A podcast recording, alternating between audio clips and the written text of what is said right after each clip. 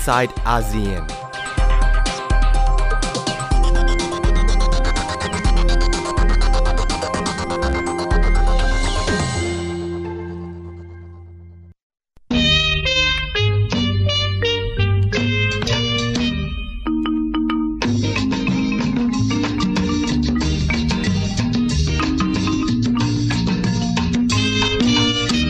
Marilah mari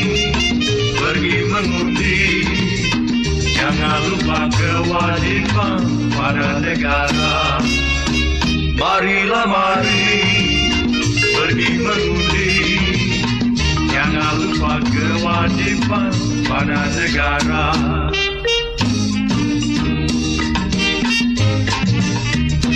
Hari undi akan tiba kegagalan demokrasi. Guna hak kita semua yang asasi Fikir terlebih dulu dengan akal lestari Sebelum membuang yang dihargai. Marilah mari pergi mengundi Jangan lupa kewajiban pada negara. Marilah mari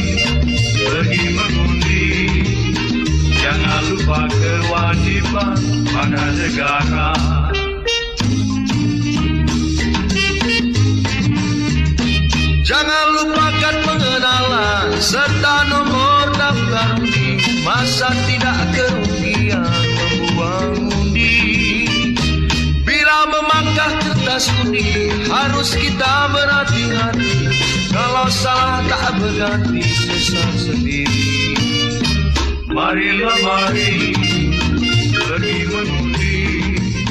Jangan lupa kewajiban pada negara. Marilah mari pergi mengundi Jangan lupa kewajiban pada negara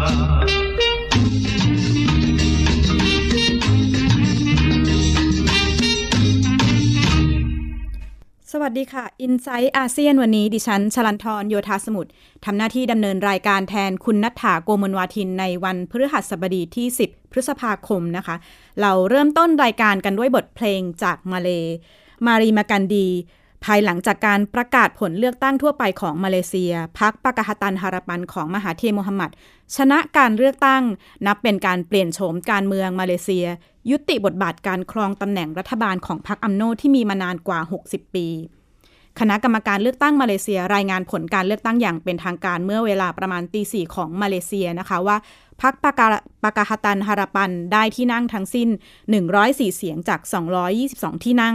ขณะที่อดีตพรรครัฐบาลอย่างบริษัท National หรือ BN ของนาจิบราซักได้ที่นั่ง 79 ที่นั่ง และพรรคปาร์ตได้ 18 ที่นั่ง นั่นหมายความว่ามหาธีโมฮัมหมัด จะได้กลับมาดำรงตำแหน่งนายกรัฐมนตรีของมาเลเซียอีกครั้งในวัย 92 ปี ซึ่งจะกลายเป็นนายกรัฐมนตรีที่มีอายุมากที่สุดในโลกนะคะ ชาวมาเลเซียที่สนับสนุนมหาธีต่างร่วมแสดงความยินดี ในโซเชียลมีเดียมีการโพสต์ข้อความต่างๆ แสดงความคาดหวังถึงการเปลี่ยนแปลงอนาคตการเมืองของมาเลเซีย และเมื่อวานดิฉันได้ไปติดตามสถานการณ์ คนมาเลเซียในประเทศไทยที่รวมตัวกันเชียร์ผลการเลือกตั้งอย่างสดๆนะคะ บางส่วนที่ไม่ได้เดินทางกลับไปเลือกตั้งก็มาร่วมร่วมรอลุ้นผลการเลือกตั้งกัน ติดตามรายงานชาวมาเลเซียในไทยรวมตัวลุ้นผลการเลือกตั้งค่ะ ค่ะคุณนัฐาคะดิฉันอยู่ที่ร้านอาหารมาเลเซียบนถนนเทียมร่วมมิตร ชาวมาเลเซียบางส่วนที่ไม่ได้เดินทางไปเลือกตั้งนัดรวมตัวกันลุ้นผลการเลือกตั้งสดในวันนี้นะคะ ดิฉันได้พูดคุยกับชาวมาเลเซียในร้านอาหารนี้ ทั้งหมดสนับสนุนพักปากาฮาตันฮาราปันของมหาเทมฮัมหมัด โดยมองว่าหากพักฝ่ายค้านชนะจะเป็นการพลิกโฉมการเมืองมาเลเซียค่ะ LG ตัน ชาวมาเลเซียเชื้อสายจีนมาอยู่ประเทศไทยมากกว่า 20 ปี บอกว่าต้องการให้มหาธีชนะ เพื่อให้ชื่อเสียงมาเลเซียกลับมาอีกครั้ง และมองว่าการเปลี่ยนรัฐบาลไม่ส่งผลต่อความมั่นคงของประเทศ มั่นคงอยู่แล้วพอดีมาฮเตเขามีเหินน่ะเหินเขามีอยู่แล้วแล้วเเขาจะขึ้นมาซึ่งรัฐบาลก็ไม่มีต่างต่างเขาอะ น่าจะมีวิธีทำให้มาเลยไม่เกินสองปีอะขึ้นมาอยู่แล้วพอดีเขาเห็นเห็นนั่ง แล้วคนจีนที่มีโดยโดยเชียร์เขาอยู่แล้ว มีอะไรก็กลับมาทำได้ เหมือนที่เอ่อประเทศจีนมีปัญหาแล้วคนจีนจะต่างประเทศมาสู้ได้ มาช่วยได้เหมือนกันเนี่ยมาเตมีคนจีนช่วยเขาอยู่ครับ เองไวอ่องวิศวกรมาเลเซียทำงานในประเทศไทยมา 8 ปี ส่วนตัวไม่ได้สนับสนุนมหาที แต่หากไปเลือกตั้งจะเลือกพรรคปากาฮตันฮาราปัน it is a pact with the devil. On one hand, we have Najib, who is proven to be corrupted. On the other hand, we have Mahathir, who is also proven to be corrupted. เขามองว่าพรรครัฐบาลครองอำนาจมานานเกินไป ไม่เป็นผลดีต่อระบบการเมืองของประเทศ ส่วนตัวไม่สนับสนุนมหาทีเพราะมีปัญหาเรื่องคอร์รัปชันและเป็นเผด็จการ แต่หากจะให้เลือกต้องการเห็นการเปลี่ยนแปลงของผู้นำมาเลเซีย นี่เป็นเสียงบางส่วนของผู้สนับสนุนพรรคฝ่ายค้านที่ต้องการเห็นการเปลี่ยนแปลงของการเมืองมาเลเซีย การแก้ปัญหาคอร์รัปชันและเศรษฐกิจ แต่ผลการเลือกตั้งในครั้งนี้จะเปลี่ยนการเมืองมาเลเซียจากหน้ามือเป็นหลังมือหรือไม่ต้องติดตามกันต่อไปค่ะคุณนัทธาคะค่ะ ชาวมาเลเซียที่ดิฉันได้ไปพูดคุยด้วยเมื่อวานนะคะ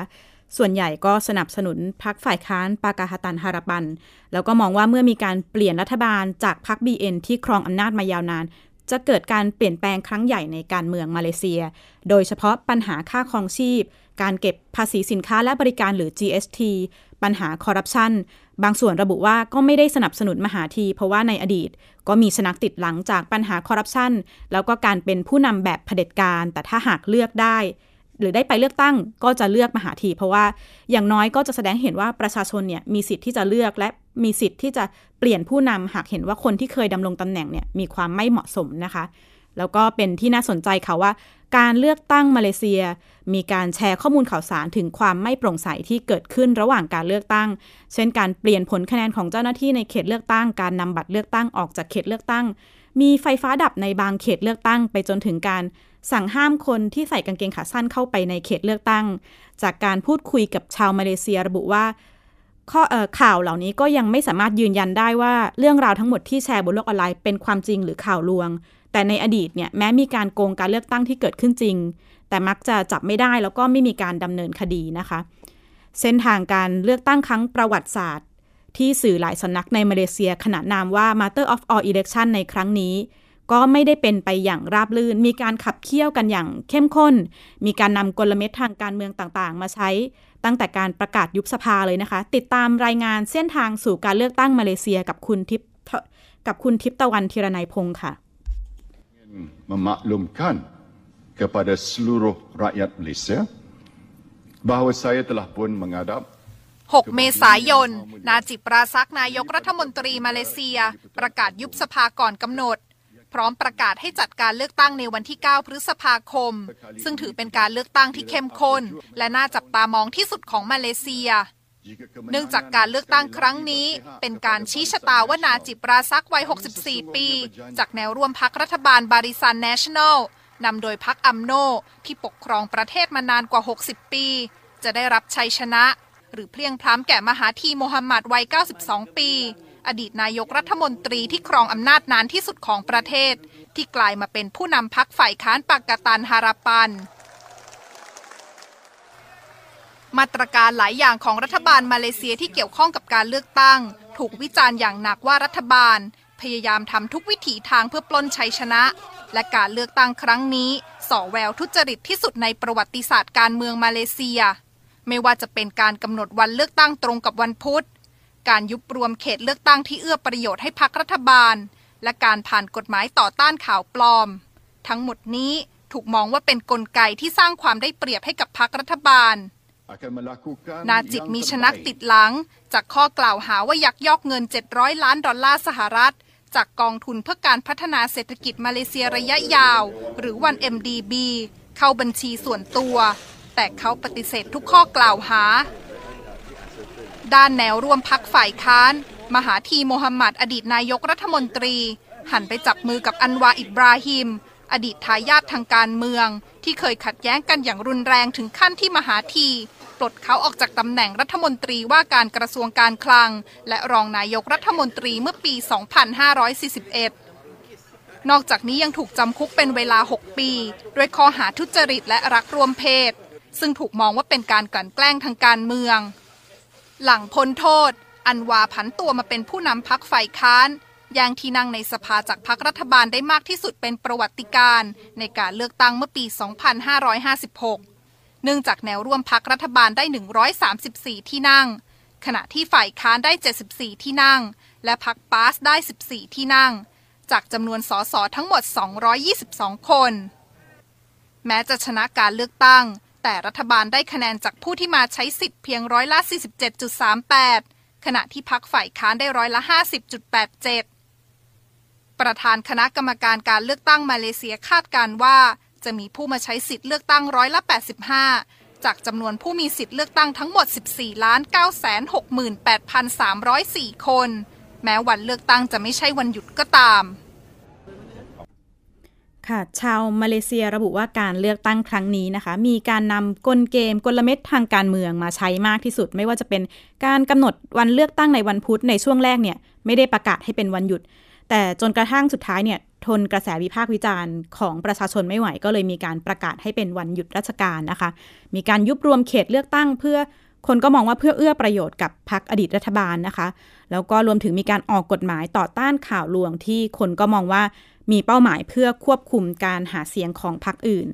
แต่ผลการเลือกตั้งที่ออกมาเนี่ยค่อนข้างจะต่างจากการประเมินของชาวมาเลเซียหลายคน จากการที่ได้พูดคุยเขาบอกว่าแม้ฝั่งที่ สนับสนุนพรรคปากาฮาตันฮาราปันของมหาธีเนี่ยในช่วงแรกมองว่าอาจจะไม่ชนะก็ได้หรือถ้าชนะเนี่ยเสียงก็จะไม่แต่งไม่แตกต่างกันมากนัก แต่เมื่อผลออกมาค่อนข้างชัดเจนนะคะว่า ตอนนี้ตำแหน่งนายกรัฐมนตรีคนที่ 7 ของมาเลเซียก็น่าจะเป็นมหาธีโมฮัมหมัดหลังจากผลการเลือกตั้งออกมาแล้วเนี่ยชาวมาเลเซียมองอนาคตของพวกเขายังไง โดยเฉพาะชาวมาเลเซียบนเกาะลังกาวีฐานที่มั่นสำคัญของมหาธีโมฮัมหมัด ติดตามรายงานกับคุณติศิลาพุทธสารพันธ์ค่ะ การเติบโตของร้านค้าต่างๆ ตลอดริมฝั่งทะเลบริเวณปันไตจันนัง เกาะลังกาวีประเทศมาเลเซีย เป็นสาเหตุหนึ่งที่ทำให้นักท่องเที่ยว เริ่มรู้จักเกาะลังกาวีมากขึ้น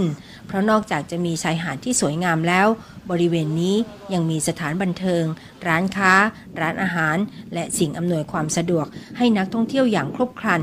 จึงไม่ใช่เรื่องแปลกที่ในช่วง 3-5 ปีที่ผ่านมา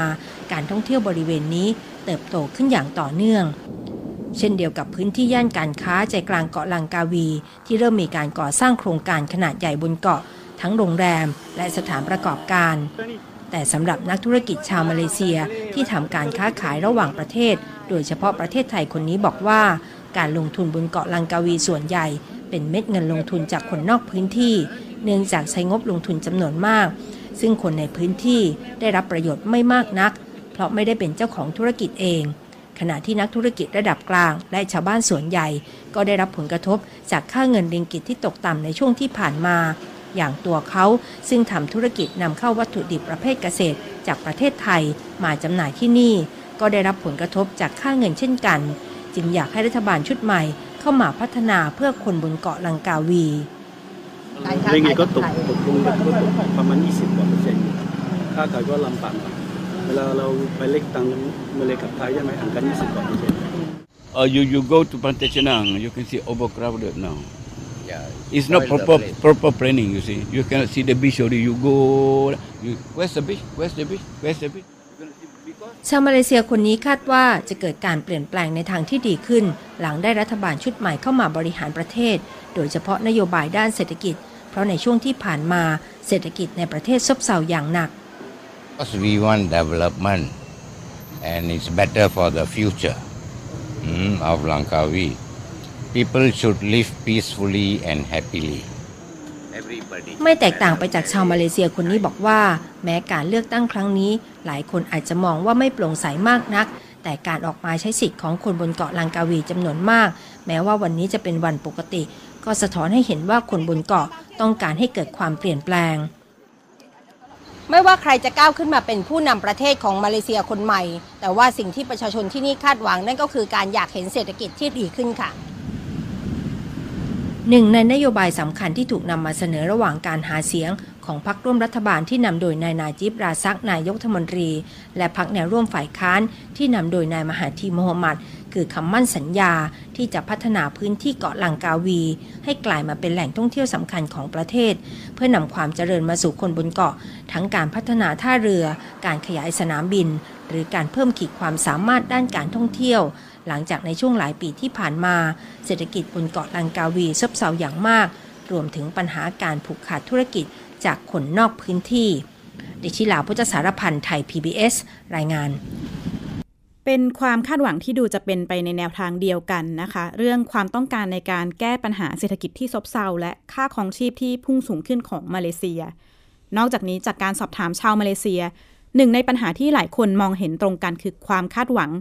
ต่อการแก้ปัญหาความไม่เท่าเทียม แล้วก็การแบ่งแยกทางเชื้อชาติศาสนาที่เป็นร้อยร้าวมานานในมาเลเซียนะคะ ส่วนปัญหาคอร์รัปชันเป็นอีกหนึ่งประเด็นที่มหาธีได้สัญญาไว้ว่า หากได้รับตำแหน่งจะเข้ามาแก้ไข โดยเฉพาะการตรวจสอบโครงการลงทุนขนาดใหญ่หรือเมกะโปรเจกต์ที่มีการดำเนินการในช่วงของนาจิบราซัก ทั้งรถไฟความเร็วสูง มาเลเซีย สิงคโปร์ รถไฟฟ้า เส้นทางสายไหมใหม่ที่จะเป็นความร่วมมือระหว่างจีนกับมาเลเซีย และข้อกล่าวหาทุจริตกองทุนพัฒนามาเลเซียหรือ 1MDB ที่สำนักงานปราบปรามทุจริตมาเลเซียตรวจสอบพบว่ามีเงินจำนวน 681 ล้านดอลลาร์สหรัฐที่ถูกโอนเข้าบัญชีส่วนตัวของผู้นำมาเลเซีย ระหว่างเดือนมีนาคมถึงเมษายน 2556 เป็นเงินที่ราชวงศ์ซาอุดิอาระเบียบริจาคให้นายนาจิบรัซักเป็นการส่วนตัว แต่ในกรณีนี้นายนายนาจิบรัซัก ปฏิเสธข้อกล่าวหาการทุจริตมาโดยตลอดนะคะ แล้วก็ระบุว่าเงินจำนวนดังกล่าวเนี่ยเป็นการบริจาคจากผู้ไม่ประสงค์ออกนามที่อาศัยอยู่ในตะวันออกกลาง ทั้งนี้เมื่อวันที่ 26 มกราคม 2559 นายโมฮัมเหม็ดอาปันดีอาลีอายการสูงสุดของมาเลเซียเนี่ยก็ได้ประกาศยืนยันว่า การตรวจสอบหลักฐานที่สำนักงานปราบปรามธุรกิจปราบปรามทุจริตแห่งชาติที่รวบรวมมาเนี่ยพบว่าเงินดังกล่าวเป็นเงินบริจาค ซึ่งเท่ากับว่าผู้นำมาเลเซีย คนนี้พ้นข้อกล่าวหาทุจริตยักยอกกองทุนไปโดยปริยายนะคะ แต่ข้อกล่าวหาดังกล่าว ก็ดูจะยังไม่จบง่าย ๆ ชาวมาเลเซียส่วนใหญ่ไม่พอใจกับข้อสรุปเรื่องว่าเป็นเงินบริจาคจากอายการสูงสุด โดยเชื่อว่า เป็นความพยายามที่จะฟอกขาวเพื่อช่วยให้นายนาจิบราซักรอดพ้นจากการถูกดำเนินคดีมากกว่า และนี่น่าจะเป็นหนึ่งในเหตุผลสำคัญที่ส่งผลกระทบต่อการเลือกตั้งในครั้งนี้นะคะ เป็นที่น่าสนใจว่า เรื่องอื้อฉาวนี้ถึงกับมีการนำไปสร้างเป็นบอร์ดเกม ล้อเลียนผู้นำมาเลเซียเรื่องการถูกกล่าวหาทุจริตกองทุนวัน MDB ติดตามรายงานกับคุณทิพตะวันธีรนัยพงค์ค่ะ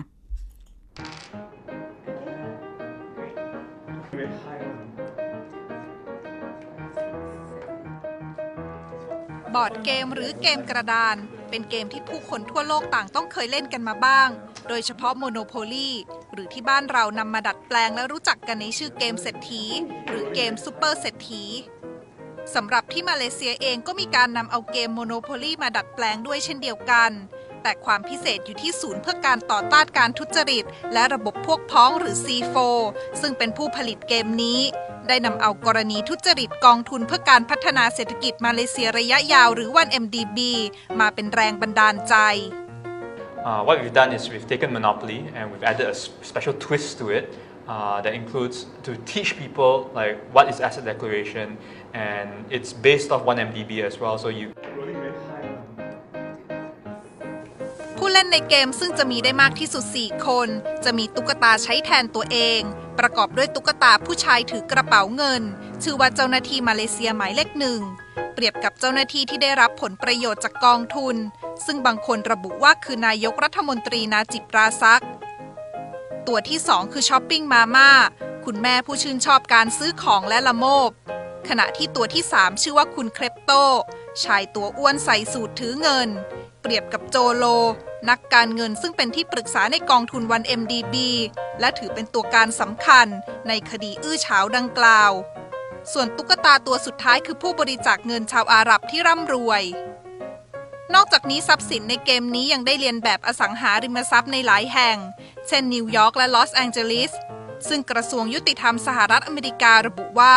ใช้เงินจากกองทุนดังกล่าวซื้อมา สำหรับผู้ชนะในเกมนี้ นอกจากจะต้องร่ำรวยที่สุดแล้ว ยังต้องไม่ทุจริตอีกด้วย ซึ่งผู้เล่นเกมอาจถูกหน่วยงานต่อต้านการทุจริตจับกลุ่มตัว และต้องหยุดเดินหนึ่งตาก็เป็นได้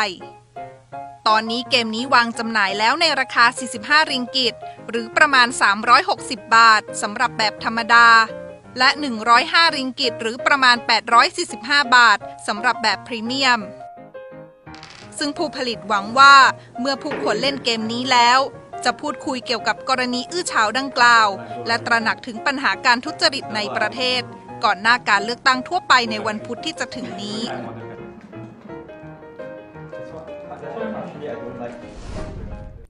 ค่ะ เป็นที่น่าสนใจนะคะ ถึงวิธีการนำเอาเหตุการณ์ปัญหาทุจริตคอร์รัปชันทางการเมืองมาสร้างเป็นเกม เพื่อให้ประชาชนเข้าใจแล้วก็ตระหนักถึงปัญหาดังกล่าว ประเทศไทยเองก็มีการสร้างบอร์ดเกมที่คล้ายๆกันนะคะ ชื่อว่า The Trust หรือบอร์ดเกมต้านคอร์รัปชันที่พัฒนาโดยคนไทยนะคะ The Trust เนี่ยเป็นเกมสำหรับผู้เล่น 3-6 คน ใช้เวลาประมาณ 15-30 นาทีต่อเกม ผู้เล่นก็จะสวมบทบาทเป็นผู้รับเหมาประมูลโครงการของเมือง โดยแต่ละรอบที่เล่นเนี่ยก็จะประกอบไปด้วย 5 ช่วง เล่นทั้งหมด 6 รอบ จบเกมใครมีเงินมากสุดเป็นผู้ชนะ แต่ว่าหากมีการ เรียกรับกำไรจากโครงการต่างๆ หรือการคอร์รัปชันผู้เล่นก็อาจจะถูกผู้เล่นคนอื่น ๆ ฟ้อง แล้วก็แพ้ในเกมได้นะคะ นับว่าเป็นเกมจำลองสถานการณ์ เพื่อสอนให้ผู้เล่นได้เรียนรู้ แล้วก็รู้ทันถึงการทุจริต การตรวจสอบวิธีการโกงในโลกของความเป็นจริงค่ะ ส่วนสำหรับผลเลือกตั้งมาเลเซียเมื่อช่วงสายวันนี้นะคะ นายนาจิบราซักพรรคบริซันเนชั่นแนลได้ออกมาถแถลงข่าว ยอมรับผลการเลือกตั้งนะคะ แต่ก็ระบุว่า การเลือกตั้งในครั้งนี้ ยังไม่มีพรรคใดได้ได้เสียงข้างมากเด็ดขาด เพราะฉะนั้นก็จะส่งผลกระทบต่อการประกาศรัฐบาลอย่างเป็นทางการนะคะ แล้วก็เริ่มมีการแชร์ข้อมูลบนโลกออนไลน์ว่า มหาธีโมฮัมหมัดเนี่ยยังไม่สามารถเข้ารับพิธีสาบานตนได้ แล้วก็อาจจะต้องเป็นหน้าที่ของประมุขแต่ละรัฐที่จะต้องทำหน้าที่ที่เลือกพรรคไหนขึ้นมาเป็นรัฐบาล ข่าวที่มีการแชร์นี้อาจจะต้องรอการยืนยันอย่างเป็นทางการอีกครั้ง สำหรับอนาคตเลือกตั้งมาเลเซียนะคะ แล้วก็ทั้งหมดนี้คือ i n s i ซต์อาเซียนวันนี้ ดิฉันชลันทรโยธาสมุทรขอลาคุณผู้ฟังไปนะคะ แล้วก็พบกันใหม่พฤหัสบดีหน้า สวัสดีค่ะ